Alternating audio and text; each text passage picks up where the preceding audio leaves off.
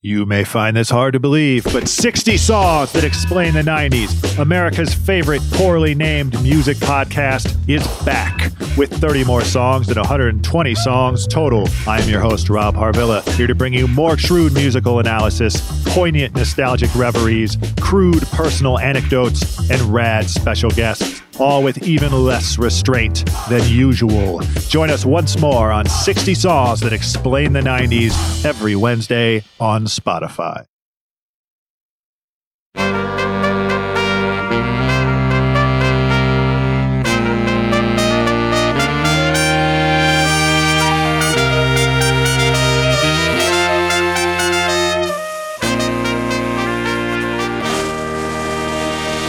Welcome back to another episode of the Ringers NBA Draft Show. My name is Kevin O'Connor, and joining me, as always, is the Ringers Jay Kyle. Mann, what's going on, man? How you doing today? Doing fantastic, Kevin. I'm uh, ready, ready to go. Ready to talk about some shooting form. Ready to talk about all things draft. How are you doing? I'm doing excellent today, man. I, I, I'm excited driving into the office after we do our recording here on Wednesday, May 24th. Going to record Beyond the Arc uh, with Logan Murdock, having him on. So looking forward to that. And I mean, it's the conference finals and soon to be the NBA finals. We got one team in, one team up three to one. But yes, today we're going to be talking about the NBA draft. And I want to start off, Kyle, with the Thompson twins, uh, particularly Ausar Thompson. He's he's the guy who a lot of people have ranked below Amen Thompson, his twin brother. We talked about it multiple times over the course of the season. Amen, more of the the 99th percentile athlete, explosive. He's been more of the playmaking presence, the lead ball handler in their time playing together and really just their time growing up together at 6'7, 200 pounds. His brother, Ausar Thompson, has more of been more of the off ball guy. However, in my next update in the Ringers 2023 NBA draft guide, I'm going to shift Ausar Thompson one spot up and Amen Thompson one spot down, putting Ausar Thompson ahead of Amen Thompson. And the reason for that, Kyle, is because he proved over this past year his jumper is ahead of Amen's, and we know how important jump shot skill is in the NBA. We see guys in the playoffs. You know, they if they can't if they aren't a threat to shoot, they don't get respected. It's important. It's an important skill, and also the feedback that I've received from some people that Amen and Ausar at this point, Ausar's shot through workouts has continued to enhance. And someone from Overtime sent me a couple Twitter links to his new mechanics. They continued to evolve and look, you know, smoother and smoother. Granted, it's open gym workouts, it's one on ones. Ausar's jumper continually looks smoother and smoother as the offseason progresses progress progresses since the end of the OTE season. What do you think, Kyle, about you know the development of Ausar Thompson? Uh, have you seen significant progress with him as well? And uh, what do you think about me moving him one spot ahead of his brother? Amen. Uh, I mean, I don't, I don't think, I think a lot of people agree with you, and I think throughout the year, I think when we first started talking about the Thompson twins, I said I had Ausar sort of like in that ten to twelve kind of spot, like, like I thought he'd be sort of late-ish lottery. Um, I don't think it's a wild take. I, I, think you're within your reason to do it because I think it kind of pulls you to this spot where you're thinking about these players and how we view them and why we view them the way we that we do. And with twins, this can be tricky sometimes because when you're growing up, you're playing together. They've insisted on playing together. They're even on the same OTE team, which I don't even know was totally necessary. I don't know what the I haven't heard a quote from them on what what the motivation was for there. They probably just like being around each other, which is fine. But I think w- what it has ended up doing is they they have my permission. It's fine. They can be around each other. I just realize how funny that was. You want them um, to hate each other. That's what you yeah. want, Kyle it's fine, guys. I pat them on the head. You have my permission as the as the czar of all things that are okay. Uh, no, I mean like, I, but but I think what it does is um, it creates this perception that one player is one thing and one it's the other. Just because Amen had the ball in his hands the whole time, um, you think to yourself, oh, he's the better passer. Oh, he's the playmaker. And I think that's a legitimate conversation to have. Like, what is going to make more sense? Amen is a ball dominant guy who needs to develop as a shooter, or Ausar is a little bit ahead of him of him and can sort of trade on being a scorer at his size with his athleticism. And then we think like maybe the gap in playmaking isn't that big, and Ausar can kind of bridge the gap and become a better player down the road. Which one are you more willing to bet on? A lot of people I've talked to are more well, willing to bet on Ausar doing that than like banking on Amen following suit and having the same shooting development. For sure. I mean, I, I think, you know, it's even with Ausar, you're still betting on the jumper continuing to get better. I mean, just because he he had a you know a streak shooting 35% or better from three to end the season, he did well in the OT playoffs you, you still look back at preseason when he's shooting like 12% from three. You still see a sub 70% free throw percentage for the regular season in the OT. So you're banking on Ausar and Amen, two kids that are hard workers, they're basketball junkies. You're betting on character as well. Um, but the rate of progress with Ausar is at least encouraging there. And I asked you pretty recently, Kyle, you know, like with these two, what level do they need to reach as shooters for you to feel like, oh, these guys can be all star caliber players? I, I, like, and I believe you said it doesn't have to be forty percent or thirty seven percent. It's probably more like thirty two percent. They just got to be mild threats who occasionally get hot, considering their level of athleticism their defensive impact, versatility, how they impact the game in so many different other ways as playmakers on ball, connective pieces who can make that, you know, pass off a cut. You know, they draw the defense and kick it out to a corner three point shooter, the athletic, acrobatic finishing at the rim. They impact the game in so many different ways that if the jumper is at least below average, I mean, like that, that's, that's a passable level for them you know, with where they are. But have you seen like mechanically, have you noticed, you know, significant differences based off the footage we've seen with Ausar? Yeah, the footage thing is always funny to me every single year because you kind of have to do this dance of um, just you have to really think long and hard about what you want to believe because we've just I think you and I have some version of this conversation every year where I'm like, yeah, there were videos of like JaVale McGee and Willie Cauley Stein banging threes like, yeah. you know, in workouts. and it's like shooting in the NBA is just such a different thing. And I, I had this conversation with somebody the other day about like the like there are guys who shoot at lower levels in college, even D2, and NAI guys who shoot the shit out of the ball. And they get, you know, it's just a different thing to shoot in the speed of the, of the NBA game. So it can be something you have to really pay attention to. But on the other hand, there are times where I've been sort of skeptical about it, like Grant Williams. You remember like the workout videos of him coming into that that draft where they were like, Grant Williams is shooting threes now. I think it can come down to the person. I think Grant Williams really worked on his three ball. I think he's shooting like 50% from three in these playoffs. So you kind of have to, you know, you have to kind of pick and choose. But when you're watching them, and this has kind of been my thing about OTE is that like while I've had questions about like the competition level, like I think the Thompson twins have been pretty consistently the most competitive guys in the league and a league overall that can kind of get a little can get a little loose and chaotic at times when you're watching them like they'll just be in transition constantly. I do think that they've put good guys around them like a nice pro staff to help them work. Like there's a lot of footage of like you know, uh, Kevin Ollie working with Amen Thompson on his point guard, you know, instincts and things like that. There's video of Mike Miller working with both of the twins on their shooting mechanics. And specifically, when you're talking about this, I sent you a screenshot from like a year ago, which the funny thing about when you're watching these two guys work out is that like it can be impossible to tell them apart so, yeah. so whenever you whenever you're trying whenever you're trying it gets especially perilous like whenever you're just like trying to draw a conclusion between photos from like a year and a half apart i'm like i think that's Ausar you have to like really become like a forensic uh, investigator to to make sure you have it straight.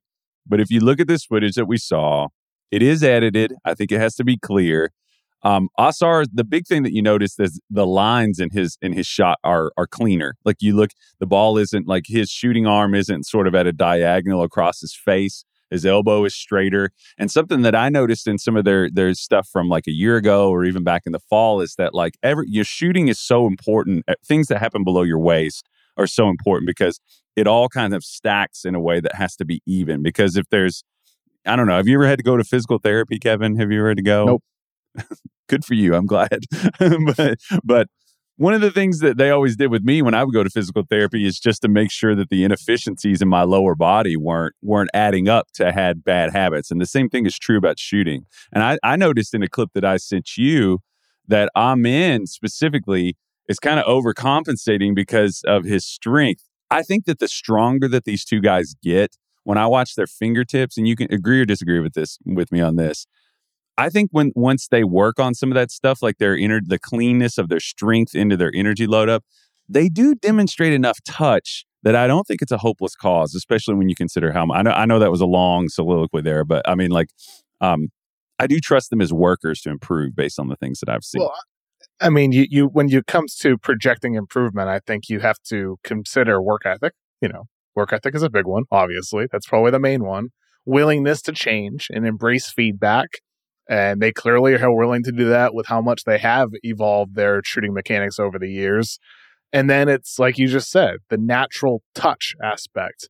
The what are your limits? What can you what can you become? What where does your hand-eye coordination? How do you react when a defender's, you know, hand is is flying towards you and it's kind of, you know, in front of the rim and you're not able to focus as well. It's all of these things with your hands and your eyes and the touch in your fingers and I think these kids, you know, these twins, Ausar and Amen, they've shown crafty finishing ability. Like they hit some amazing layups with English off the backboard.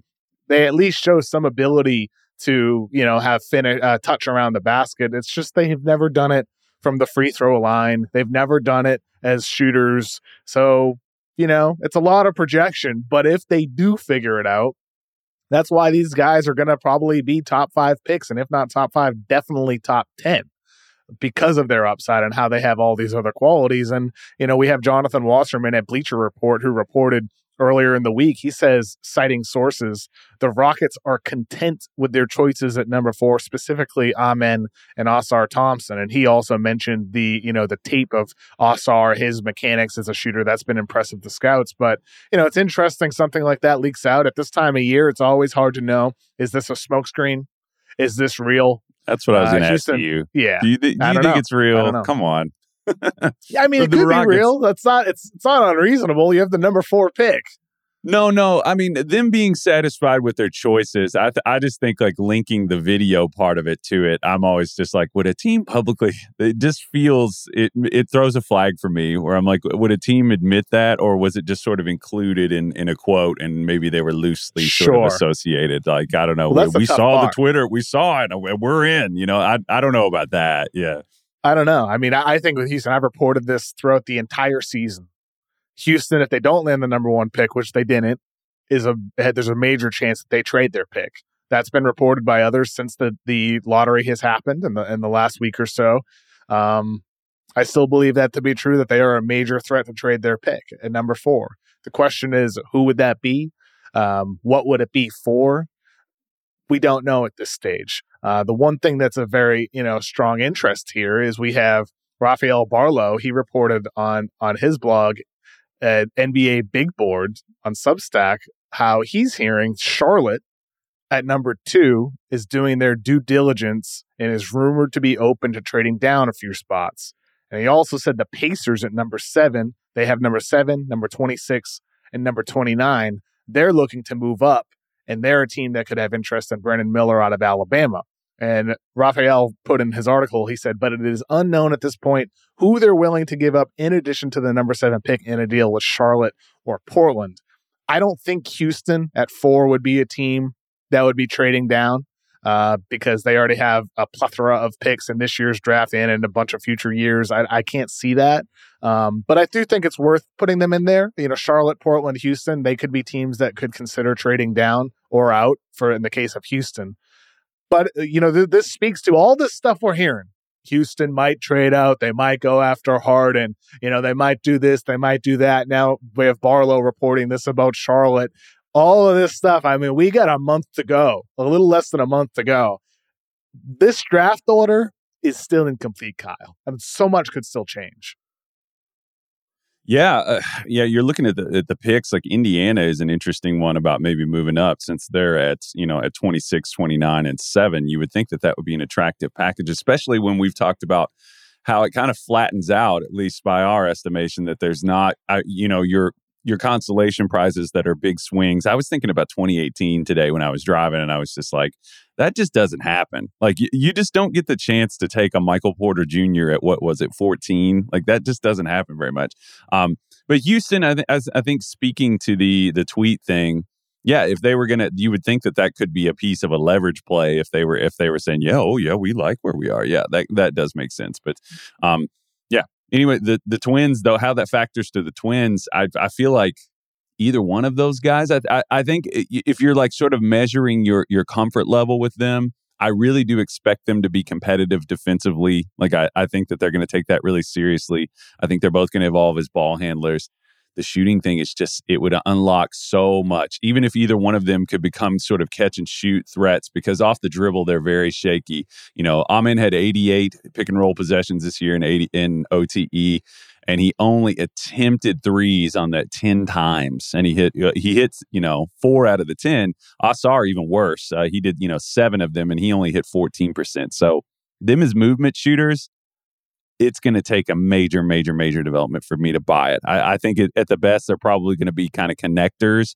like like Lonzo E types, but more athletic, and they they hit wide open shots, and you hope eventually they can maybe become relocating shooters. Well, and and this is exactly why if Indiana trades up their it seems like according to Barlow, they're trading up for Brandon Miller and not for um, Amen uh, or Ausar Thompson. That, that that's their target because of the importance of that reliability with shooting. The interesting part, eh, you know, to me with his report is that Charlotte is doing its due diligence and is rumored to be open to trading down a few spots. The Hornets at number two. Uh, you, me, you, and Tate Frazier on Thursday on Beyond the Arc. We have a segment on there talking about what the Hornets should do if they stay at number two. But now that we know that they could be potentially trading down from number two, it is worth thinking about uh, like on from their side of things. If they view Scoot Henderson or Brandon Miller, they might have them ranked number two and three on their board, but they might say two, four, and five and six.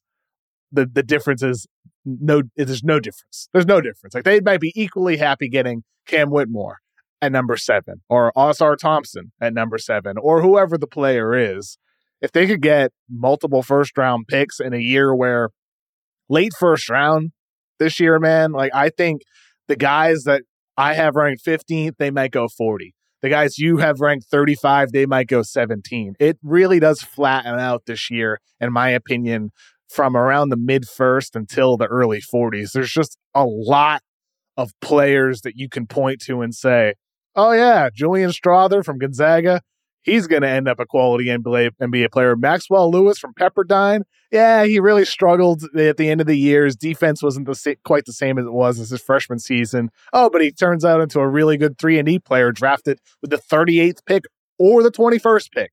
That's the way this year is going to be. Dariq Whitehead, he was a top high school recruit. He might not go until the late first round unless there's a team at number 15 or 16 that decides, you know what, let's let's gamble on this kid and his progress. It's that type of year. So for Charlotte, I could see the logic in them trading down from number two. You could get a haul if you decide to do that, just like you could if you're Portland at three.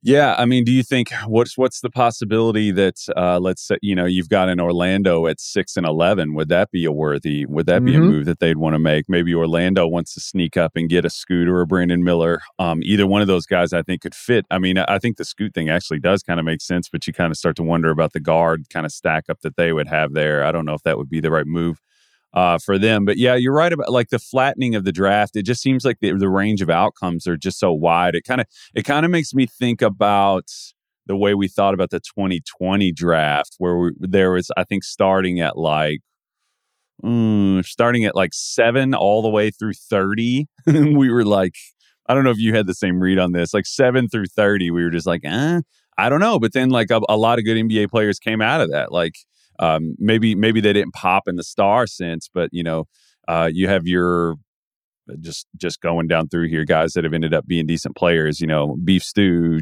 Josh Green played a little bit in the playoffs. Precious, Tyrese Maxey, on and on and Jaden on. Jaden McDaniels. Yeah, it could swing positive. I mean, and there may be guys that maybe we're looking at them with the expectation of kind of similar to what you and I were talking about with Christian Braun, where we were like, well, we're we're we're holding him to this expectation Um, and maybe we're not getting what we set out to do, but there still is value there. They just, you know, from year to year, the guys that are available, um, the upside maybe just isn't quite as high, but it doesn't mean there aren't valuable players there. There was also another report from Jonathan Wasserman. He said there's been some speculation that Wake Forest Bobi Klintman could have a promise in the 20s, uh, given his decision to opt out of the combine after averaging just 5.3 points as a freshman at Wake Forest. Um, I mean, Klintman didn't play a whole ton uh, for Wake Forest as a freshman. Uh, it's going to be interesting to see what he does here. I, I reported last week that he's not going to go back to college. Uh, it seems like he's either going to go to the NBA or pro somewhere else. He will not be returning to college. Six, you know, 6'10, seven foot wingspan, 20 years old, 235 pounds, versatile, you know, projects as a versatile defender, can pass a little bit. He has some shot creation skills, not like a lead ball handler type, but someone who you can have go coast to coast, occasionally run a little, you know, DHO action for you. He can shoot it 37% on the year at Wake Forest. Teams are really projecting ahead. He's one of those guy, type of guys like a, a Josh Primo type where you're like, oh, yeah, draft him one year ahead, uh, if, where you assume he could be a lottery pick in the 2024 draft. So, I mean, it, it, is there a team, you know, based off Jonathan's report, they're in the 20s that you look at and say, ah, ah, Klintman makes a lot of sense for this team, pick 20 to 29. Uh, you know, you're thinking of him as sort of a stretch for the pre-draft thing. I'm not so sure about just because he's 20. You know, usually the pre-draft guys, I'm like they're very young, and you know, like we expect them kind of the he's Kira raw Lewis though. thing. Yeah, He's raw for 20. Like developments, you know, it's not linear by age. It's, he's so raw. It's true. I, I, it is a case by case thing. I'm just uh, I usually like the the youngsters when I think about that. And you think about a year from now. Um, yeah, I, he did kind of come on later in the year. I mean, but it, heavy quotes come on. I mean, yeah, he went from you know five point four to eight point five in the last like ten games, and he shot thirty eight point one percent from three. Uh, doesn't really get to the line. You know, that's kind of the thing you got to wonder about him. I assume he's just going to be a spacer and then give you some defensive versatility because he does, you know, he does block some shots here and there. Uh, you know, one and a half blocks those last ten games as well. I mean, that's what he projects as to me. I don't know if there's, I don't think there's much upside. I'm not, I'm not incredibly confident about him, like as, uh, his upside as like an on ball person. You know, I kind of feel like he's probably. Would you consider him more of an oversized wing, or would you say he's more of like a true forward type that gives like you know, some extra weak side rim protection? Do you think he's like a Trey Murphy type or is he more of a big forward? I think he's going to be somebody that you could plug and play in different roles. I mean, like you can like his Swedish team, you know, that's where you look at the film and you're like, oh yeah, the, the playmaking ability when he was empowered to bring the ball up the floor is there. You can see for Wake Forest sometimes like his ability to immediately rapidly target a shooter, you know, cutting into cutting into the basket or spotting it from behind the arc. He displays some good vision and he's not like a lead ball handler type. He just doesn't have the quickness off the dribble. He has a bit of a slow first step. He doesn't have that second gear and drives to the rim. So he's not a lead guy to your point, but I think he can be one of those connective glue pieces, you know, which is kind of a theme of what we talked about with different players and different positions in this year's class. I, I think he can just be one of those guys in a six foot 10 frame. There's a lot you can do with somebody like that in a creative offense because of his shooting ability. Use him in dribble handoffs because he can at least drive in a straight line, you know, off that if he's he has a shooter curling around him. I, just think Klintman can be plugged and played into a lot of different roles on offense with his versatility. And then on defense, he projects as a versatile, switchable guy. Um, I like him a lot. I mean, I have him ranked 15 right now on my board. I'll, I'll sure I'll move him around a little bit before the draft, but I wouldn't be surprised one bit if there's a team in the 20s that says we want this guy one year ahead, the question is going to be does he want to end up staying in the draft? Like Memphis at 25, um, a team like that. Imagine him in the Kings offense, right? That's what, like, what I, I literally what I was going to say to you. The Kings one is the one that sticks out to me, or OKC. You know, get some more ball skills yeah. in their in their in their big spots. But Sacramento does seem like a how about Golden kinda, State at 19? gives you spacing. I mean, you kind of you got to think about what they would be asking from him uh, in terms of their like stretch bigs. I mean, when's the last time they had like a real stretch big? KD, KD. I'm trying to think of like a real six nine, six ten guy that shoots threes. Otto Porter, you know, was uh, probably six eight, six nine, right? I, I mean, that's kind of the Otto Porter role. That's interesting for Klintman. Like, just plug him into that role. I think he can do that. Yeah, yeah. I, you know, and uh, maybe he's not going to be a guy that gets all the way to the rim all the time, but if he can be like a one dribble pull up, catch and shoot type player, I could see him serving because that's kind of Porter. Porter kind of served that role when he was with Golden State. Granted, he was a whole lot o- older, I wonder if it's going to be a younger team. I don't know that he's going to help. Do you think? What do you think the likelihood of him helping like a, a, an established, competent playoff team is right now? It seems like probably more of an up and coming team is more likely to add him, in my opinion. Um, I mean, I I say he's raw, and when I say he's raw, I mean that in the sense that he just didn't play a lot and like he like he does need to prove that he can handle playing 25 minutes per game but i don't think he's ever i don't think that's his role early in a season for like if Golden State drafts him, you want him to go full throttle and like 15, 17, 20 minutes at most off your bench, deep off your bench. Um, but I think that end of the season, the 17 points against Syracuse, you know, granted he didn't do much against Miami in the ACC tournament following that, uh, but the rebounding, I think he has that skill. The defensive ability, I would hope that continues to progress more than it already has for him and the shooting is real. The people I talk to about Klintman, they they feel confident in his level as a shooter, uh, being a, a, reliable, consistent knockdown guy like he was at six ten for Wake Forest this past season. So I think he can come in and and deserve an opportunity to prove that he that he should get consistent minutes. The Warriors, I don't know if that's a team for that. You know, like Steve Kerr with his history with young guys, but like if you're looking like in that range, Miami at 18 gets interesting because they know how to work in young guys. We mentioned the Sacramento Kings at 24, Brooklyn at 21 and 22, back to back picks. That's an interesting spot for him, but they have so many wings already. I don't know how that's going to, you know, be shuffled there. Portland, who knows at 23, but I I I think there's a lot of good fits for him in that range. Um, and he's the one guy who didn't go to the NBA draft combine. He dipped out. Um, so that definitely does raise speculation about the promise uh, promise there. There are guys, a lot of guys that went to the NBA draft combine. Um, Kyle last week, you know, neither of us were in Chicago, but we were able to watch the scrimmages from home, talk to people that were there. Um, anything that any standouts to you? Is there a riser who comes to mind first on your mind from the NBA draft combine in Chicago last week? I think there was sort of a um, this happens every year where we do, we look at older guys and we, we say, okay, this guy is a certain level of player, and then we sort of discount younger guys. I, they, this is the age thing that that I think about a lot. I mean, the, the guy that popped and looked the most competent, I think he was just clearly the most comfortable, sort of competent player on the floor. I think was Amari Bailey from UCLA. Um, he just looked uh, unbothered out there. He he looked really potent off the dribble. He looked like one of the quickest guys off the dribble there. You know, Terquavion had Smith had some moments, I thought, but Bailey was dictating the pace of the game, getting to the rim. He looked really fluid and comfortable. His shot looked good. Um, I thought that he was probably. I mean, I thought he was kind of the clear guy there, but it, it opened up a question for me um, well, first of all, I mean, what what did you see from Bailey? Did you did you kind of feel the same way, or did you differ at all? What, how did you feel? For sure. I mean, he I think he looked like a guy who's re- reinventing himself. You know, coming out of high school, he's a five star recruit, and he's thought of as the score first guy who doesn't do a whole ton of passing. And at UCLA, he got better, you know, over the course of the season as a shooter, looked more and more comfortable. And that was encouraging for hey, if he comes back for a second year, maybe the second year is where he'll blossom. But he tests the waters in the NBA draft combine and goes to the scrimmages, and he looks like a guy if you had never watched any of Amari Bailey in high school clips or or UCLA, you'd be like, oh, this guy's a point.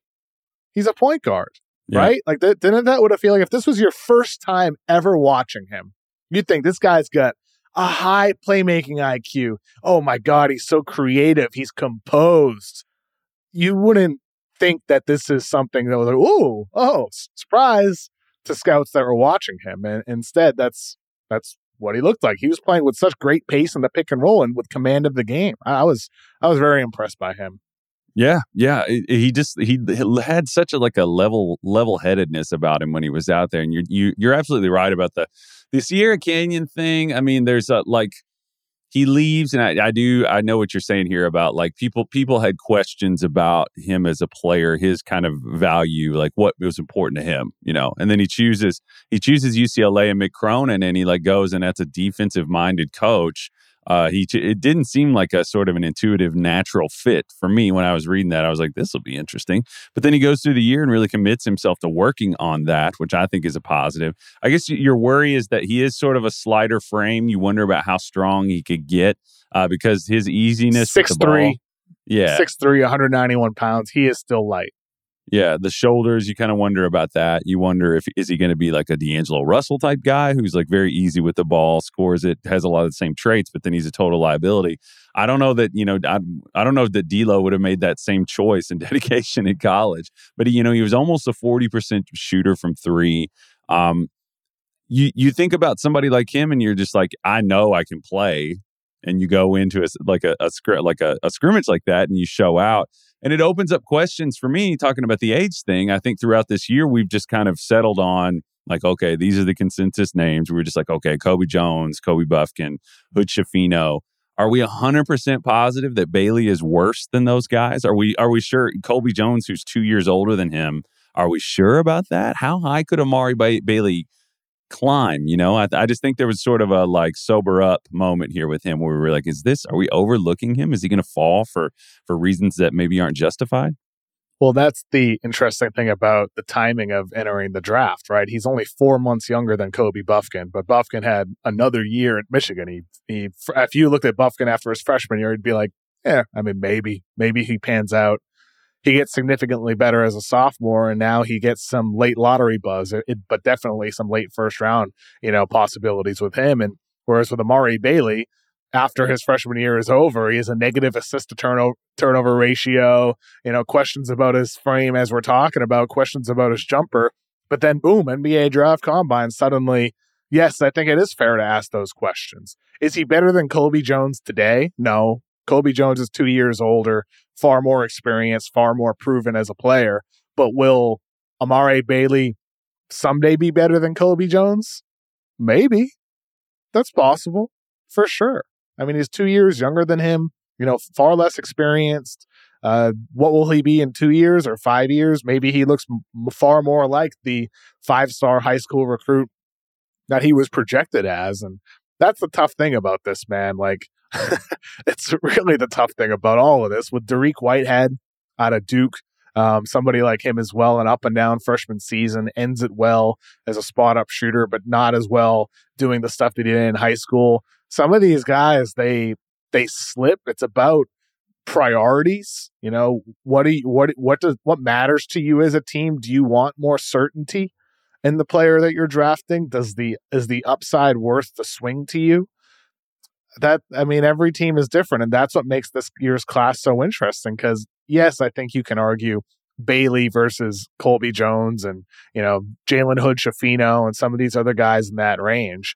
Um, but like that's true for the other way around too, with like Jaime Jaquez versus Jett Howard, or Kris Murray versus you know the James Nnaji. If you're comparing different positions, right?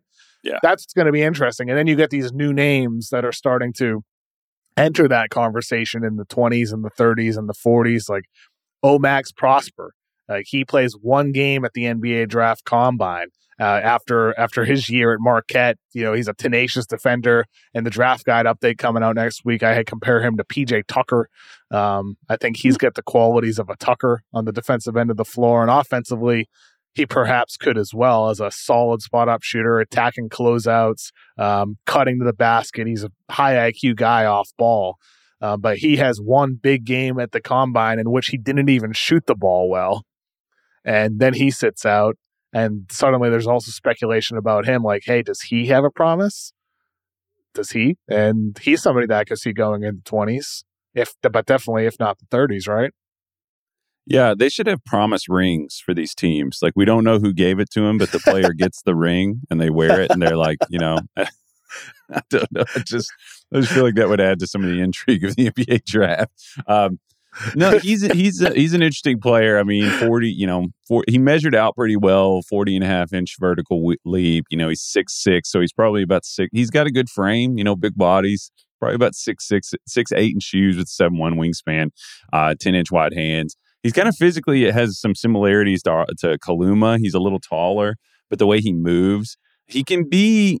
He, he was a tough call for me because you know he's even though he's a Montreal native, he's one of the you know first sort of success stories out of the Latin America NBA Academy. He he was really off ball a lot on this team this past year because Marquette had such a competent attack with Tyler Kolek and Kam Jones and then Issa Ighodaro kind of in that high post thing. So he's really primarily a catch and shoot player, and he played sort of a modern style with, with Marquette. It was either catch and shoot threes or he kind of fumbled to the basket. Like his trips to the basket were always sort of chaotic because he's just he's got these big kind of fumbly limbs.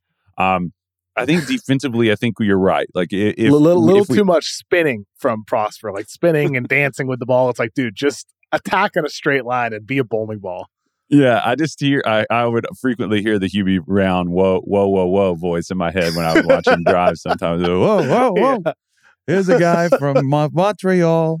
Uh, but if you think about what's going to keep you on the floor defensively is kind of the place where I tend to start. If we can get you on the floor defensively, can you stay on by not being a liability? Um, he's not like a knockdown shooter, but you know, he also his shot looks good, and I think you're right. Like his size, and then you know, it's obviously going to give you some switchability. I don't think he's like a super elite athlete, but I like him. I mean, I, I think he's definitely worth having on a roster for sure next year and taking a chance on him. Ben Sheppard uh, from Belmont. He had a big NBA draft combine, dropped 25 points in their last game there. Sharpshooter type of player. Um, you know, six foot five, 194 pounds, six eight wingspan. He'll be 22 years old as a rookie, catch and shoot guy. Uh, he definitely looked like the part of an NBA player at the combine. Like he didn't just shoot. Um, you know, sh- showed some ability to handle at least a little bit. He was a point guard growing up. He had a late growth spurt. And so you can see some of that kind of like plays good to great with some of his reads on the floor.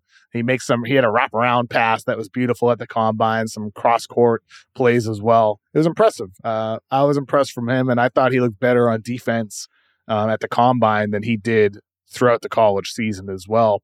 Um, but, you know, uh, comparing him to Jordan Hawkins, I'd still put Hawkins ahead of him if you're talking about that kind of mold of a player. Are you on the same page with me there? Yeah, I mean, I think if you the the bankable skill of Hawkins, I think his arc spikes higher in terms of like his movement shooting. I think he's going to be more useful in that way. I I always say this. I love. I just love movement shooters that you can sort of take the dial and crank the speed up, and they don't they don't really change that much. And Hawkins is one of those guys. I don't think that Sheppard can quite match him on the other end. But uh, the the counterpoint, if you were going to pit those two guys against each other, is what we've talked about. Like Hawkins in the mid range has a very slight frame. He gets he's a decent athlete, but like when you see Hawkins get a straight line to the basket and he has runway to take off, you're like, whoa, I didn't know he had that. Yeah. It's kind of like Cam Johnson. Like whenever Cam Johnson gets a head, head of steam on like a, a straight line drive, he'll do something athletically where you're like, where the hell did that come from? But it's like hand handle is the thing that leverages all those things. And if you wanted to compare those two guys, Sheppard a little bit more point guard experience, like you said. Um, I mean, he leaned scoring really heavily in college. You know, he had almost had a 30% usage rate in college. Wasn't super about getting to the line, but he shoots the heck out of the ball, over 40% from three in a variety of ways. Um, I don't know that it'll happen soon. It might be. It might take a little bit. You know, I don't. I don't know. Do you expect him to be on a roster like actually getting minutes next year? He seems to me like a like it might take a couple years before he really gets a crack at it. Yeah, I, I, think maybe you know it depends on the team. Like that's a hard question. Like it really does depend on the team and the situation. I think he could play right away and get some opportunities if it's a a younger team. Um, but defensively, he's going to need to prove that he can stick if it's a more veteran team. Um, so that depends there. Anybody else that we haven't talked about from the draft combine, Kyle, that comes to mind to you? Uh, the well, I had one. I had a thought. This is um, I'm kind of just trying to decide if I'm going crazy with this. So I was watching the draft combine, and as everybody knows, I watch a lot of Kentucky basketball. But uh, I had a moment talking about sobering up and, and, and seeing things clearly, maybe you know, in, in a in a in a sort of neutral setting of a, of a, of a scrimmage, um, not not where they were in college. I was watching Oscar Tshiebwe, and I was just kind of struck once again by just how much his rebounding skill set just continues to translate seamlessly and like at at a, at a level that's extremely high. Uh, and I was just watching him and I was having the thought process. You know, a lot of the frustration and I think the critiques of him were sort of um, driven by the way he was used in college. Like so many touches, so much, you know, expected of him. You know, dinging him as a decision maker uh, because he's making decisions. It's like you're you're putting him in a position that is going to expose a lot of his warts. And I was just like, man, that rebounding skill set is such a pain. I was like, is there a team out there? I would assume it would be like a like a, a a rim protecting center that can also space. And as you and I have talked about, there aren't a ton of those out there. There's one going number one in the draft this year. Do you think the Spurs or a team like the like one of these teams that have do you think that there's a chance that they might just take Oscar and put him in this very specific role because you have to protect him defensively. But I'm just imagining if you had an elite rim protector and then you had a guy who was like just adding possessions constantly for your team. I'm not saying you would start next to him, but I'm just kind of like a little window has opened where I'm just like, that's a possibility for him to be used. As much as he's driven me crazy, am I losing it, Kev? Do you think that that makes any sense? I don't think you are because I felt the same exact way. Oh, okay. I mean, okay. It, the, the, the rebounding is so good, right? like it is so good. He had that block on defense and the offensive board put back. Uh, and like he also, I mean, the, the thing is, like at Kentucky, like you said, he gets so many touches and it's frustrating at times. But in the combine and at his pro day, he's shooting threes. Uh, he didn't make his threes uh, with the combine. He, you know, he shot well at his pro day, open gym. Who cares really? But I'm talking like process wise. He shot 70.5% in four years at college. It's not like he's a hackable guy. Yeah. He's got solid touch from the free throw line. If he can at least become competent from behind the arc, a corner three point shooter with his size, to add that ingredient, it's just interesting on offense. Um, in addition to, you want him near the basket, you want him crashing the boards but you can crash the boards from the corner too. That can make you even more difficult to stop. Uh, rather, if you're spacing out from the perimeter. So I'm just, I'm intrigued because we know what he can do at a high level yeah. with the rebounding. We know that. But then it's like these other little things where you talk about fit and situation next to next to Victor Wembanyama or whoever it is. But then also some of this stuff that he's clearly prioritizing in his development that could give him different flexibility within teams that he could be successful for. It's just, I'm intrigued. I, th- I think he's going to end up in my top 60. I would put it that way. Oh, okay. Okay. Yeah. I, I specific, well, when I, when I was thinking about the, uh, well, where would he work? And I got thinking about the Spurs, and I was just like, man, that just feels like so a cool. Spursy and Zag. Like, yeah, if he's on the Spurs next year, I just, I just, I love putting these like positionally strong guys next to the long, lanky, disruptive players like that. Like, I love the the Jalen Williams next to Chet idea, you know, that kind of thing. Um, I don't know. There's no denying his ability. He is just you know, he is just like tractor beam hands, man. He he gets everything. He, if he gets if he touches it, he gets it. And I'm I'm thinking, you know, if you put me in a job where I was like a financial manager and you watch the way I perform, you'd be like, man, this guy's an idiot. He can't do anything right. But if you put me put me in a job that where I'm, you know, doing something that's more my skill set and I'm protected, you might find more value in me. I'm just saying, I'm I've been trying to think about the way he was used and trying to project it. And uh, yeah, well, I'm glad I'm not losing my mind. It's funny how far we've come from the beginning of the year. I mean, just being so tired of those mistakes and things like that maybe maybe it turns around for him. I'm intrigued. I, I'm intrigued. High pick and roll offense with him as well. If he's not posting, uh, finishing on like rolling towards the basket with his touch. I'd I'd be very intrigued. Um, very intrigued. How about um Brandin Podziemski out of Santa Clara? Uh, has your opinion on him changed based off what we saw at the draft combine? Um, no, not really. I mean, uh, like a lot of the thing I've I've watched. Did it confirm things? Since you say no, I'm just did it confirm or kind of you know uh, solidify his change, status? It didn't change anything for me. I mean, like I, I don't I like I feel the way I felt for a while. I mean, he's he's a guy I've probably seen him as much or more as any of these wing prospects. Like I've seen him an inordinate amount.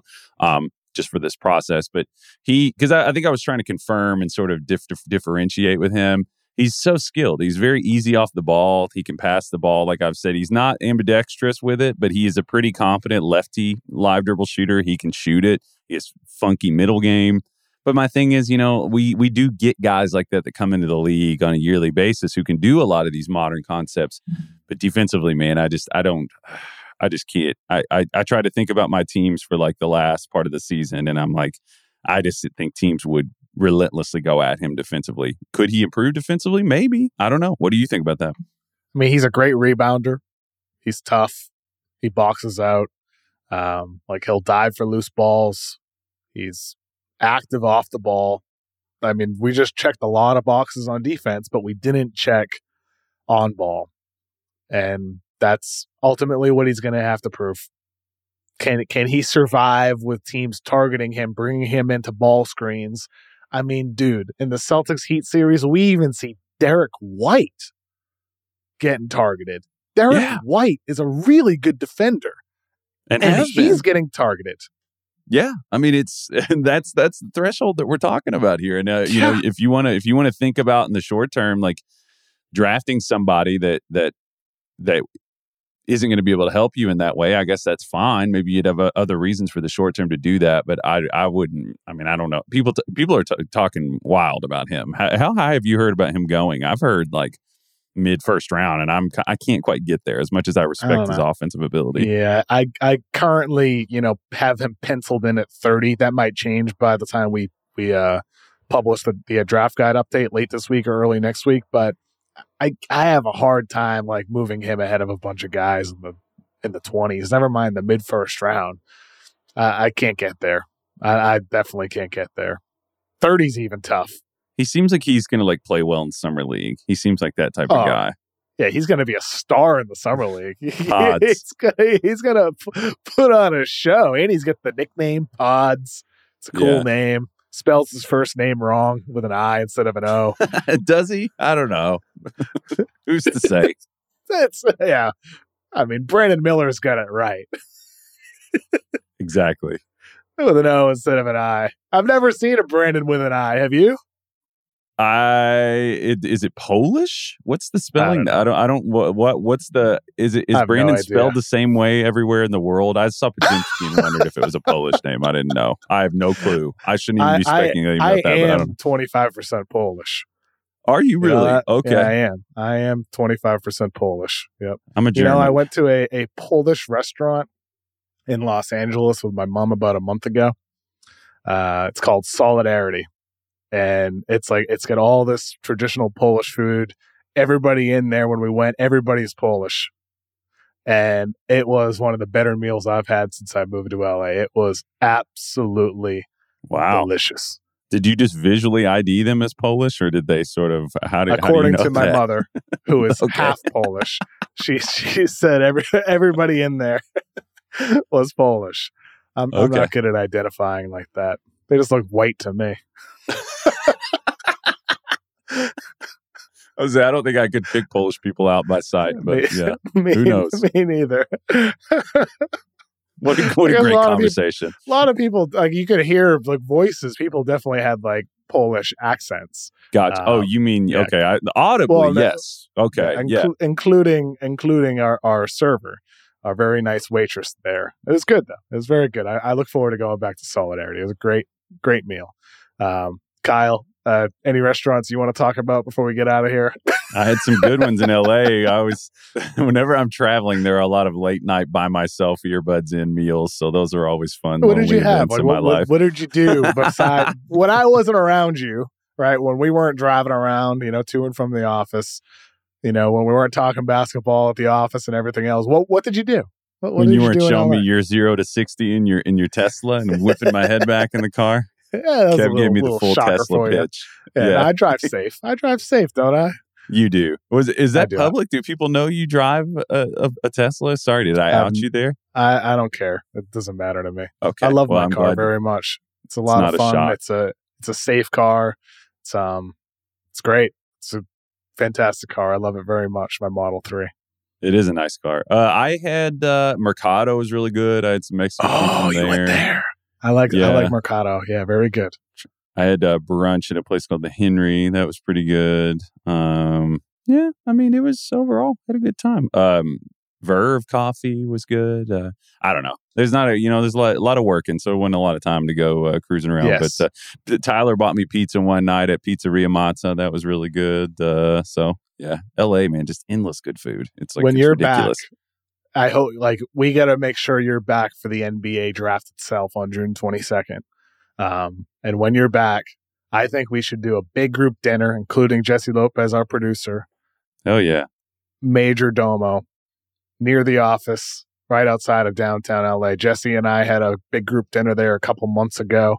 Um, that was delicious. Uh, that's Dave Chang's spot in LA. Yeah. It's one of my favorite places. Major Domo. We should go there. So, uh, maybe maybe the night of the NBA draft. The draft after after the first. well, I guess when we get we get busy work, but we'll have to maybe work. before the draft, we'll figure it out. The day after the draft, we'll go to Major Domo. day after. Sounds good. Yep, That's I'll, I'll go. I love it. dinner. I've been to the one in Vegas. I, I haven't been to. I haven't been to the Oh, one in L.A. Momofuku. You went to Momofuku. yeah, that's right. We had our big group dinner Vegas. last year for summer league. yeah, it was good. I, You have the pork shoulder there. Did we order that? Don't remember. There was a lot of uh, there was a lot of lobster and shrimp, and uh, we ordered we ordered a, a, a lot of stuff, a big spread. But everything I had was fantastic. Love the place. That was that was a that was a funny dinner because uh, I I had a pre planned dinner with some other friends at Momofuku that I didn't organize, but I had a pre planned dinner, and then it turned out Ringer had a dinner like an hour and a half into our reservation. Oh, my so I just changed tables. I just walked across the restaurant from our, our- my original table to uh, the new table. They they were texting me, making fun of me while we were sitting there at Momofuku in Vegas. You coming to Summer. Summer League this year, Kyle? Oh yeah, yeah. Oh, To- hell yeah, hopefully, baby. ideally, love summer league. That's my spot. Anybody listening to this podcast, they probably already know, or they've been. I'm, I'd be curious to hear from our listeners. Tweet at us. Have you been to Summer League? Are you going to go to Summer League? And if you don't currently have plans, I highly recommend it. Oh, Summer yeah. League is such a good ass time, Kyle, isn't it? It is. It's a. It, if you're a basketball fan, it's it's like a. It's a, you're. It's a candy store. I mean, mainly because you're just you're seeing players all over the place. You'll just see legends just kind of walking around, chilling. You'll see media people. I remember when I like wasn't covering the NBA, I'd be like, oh my god, there's Zach Lowe, or you know, there's Larry Yeah. Johnson, there's Dikembe Mutombo. You know, there's. It's fun on that front. You know, I always you know leave people be. Uh, like if you see Kevin O'Connor, I leave him be. You know, he's a No, celeb. you can say hello. Uh, Please say hello. I love I love meeting people. And if He you, does, and I'm I, kidding. I have I have never bet a dollar in Vegas. I've never bet a dollar except when, one of my friends, my friend uh, from long time since I've been 14, 15 years old, asked me to bet $69 on the Patriots to win the Super Bowl. I placed that bet on his behalf.